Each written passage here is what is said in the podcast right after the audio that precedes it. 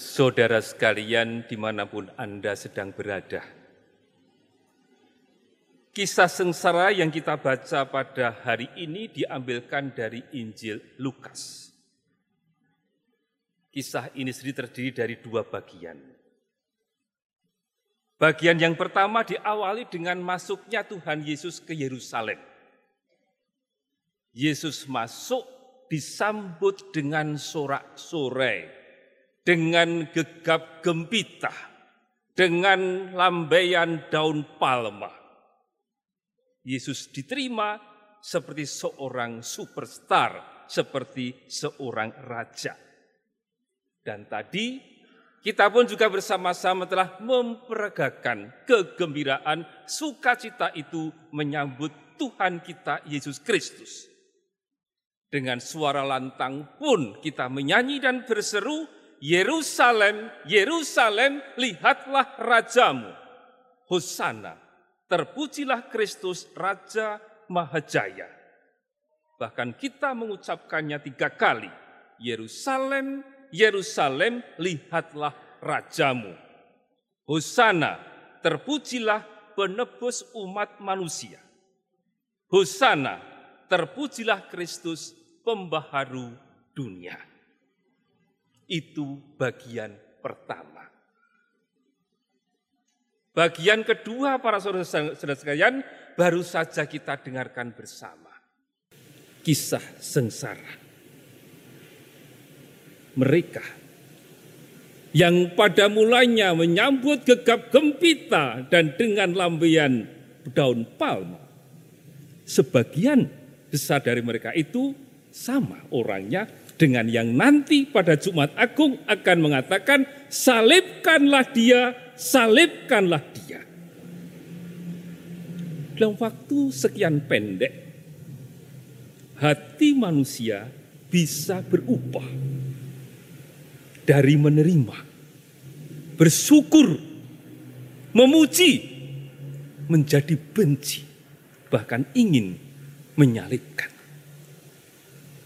Itulah hati manusia, hati kita. Gampang terpengaruh oleh suara mayoritas. Suara kebanyakan orang.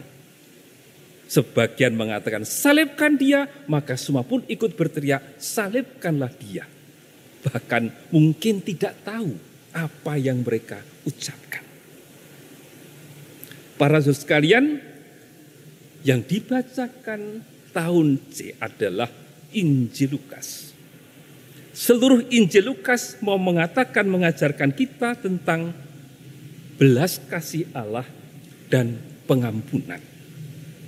Seluruh karya Yesus yang diceritakan dalam Injil Lukas bercerita lewat ajarannya, lewat penyembuhannya, lewat mujizat-mujizatnya bahwa Allah itu penuh belas kasih dan maha pengampun. Tetapi ajaran Allah Maha Pengampun dan Maha Belas Kasih itu terutama terungkap dalam kisah sengsara khususnya pada waktu Yesus tergantung di kayu salib. Paling tidak ada tiga ucapan yang disampaikan oleh Yesus yang baru saja kita bersama yang merupakan ringkasan dari ajaran Tuhan Yesus untuk kita. Yang pertama, Yesus mencintai dan mengampuni musuh-musuhnya. Al-Guju, Al-Guju.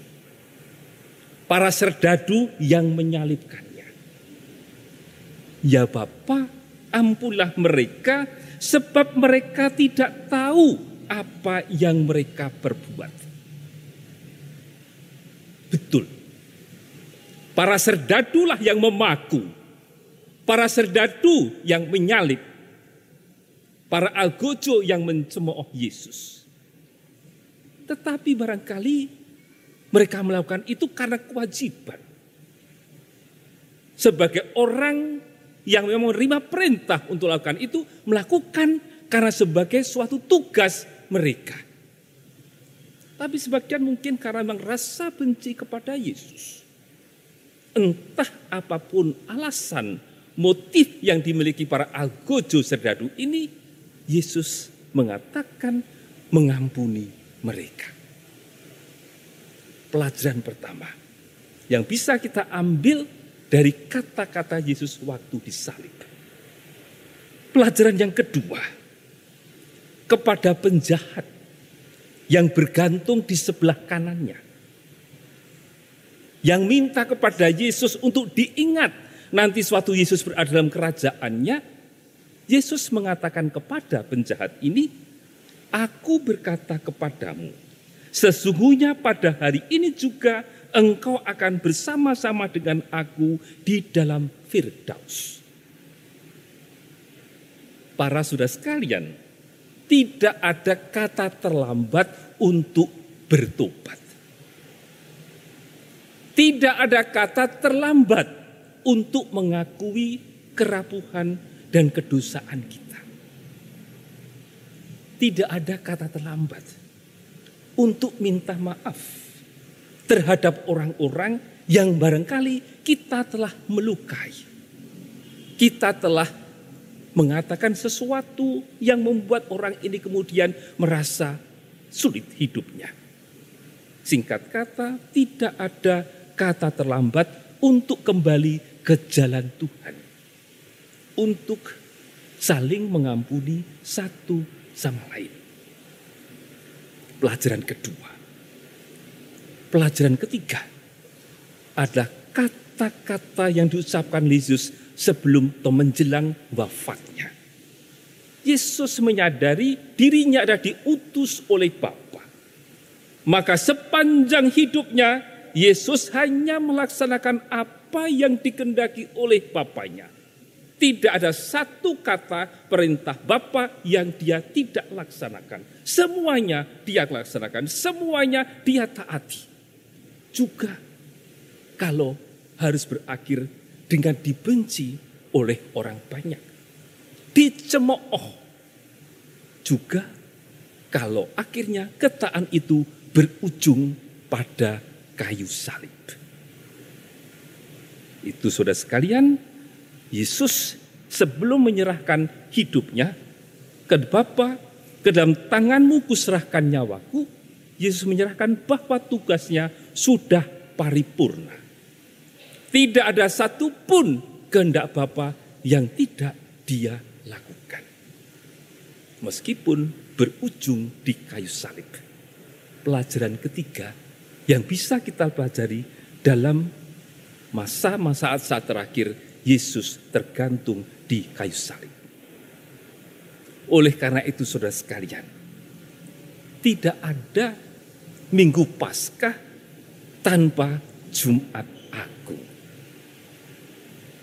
Tidak ada kebangkitan tanpa jalan salib. Itulah jalan yang dipilih oleh Tuhan kita Yesus Kristus. Maka kalau kita mengaku sebagai orang Kristen, sebagai murid Kristus, kita tahu jalan apa yang diambil oleh guru kita. Maka marilah kita juga mohon semoga selama masa pekan suci ini kita pun menimbang-nimbang kembali, memperkuat, meneguhkan komitmen dan janji kita bahwa ya, saya adalah murid Kristus. Jalan yang diambil oleh Kristus adalah juga jalanku. Jalan Kristus adalah jalan para muridnya pula.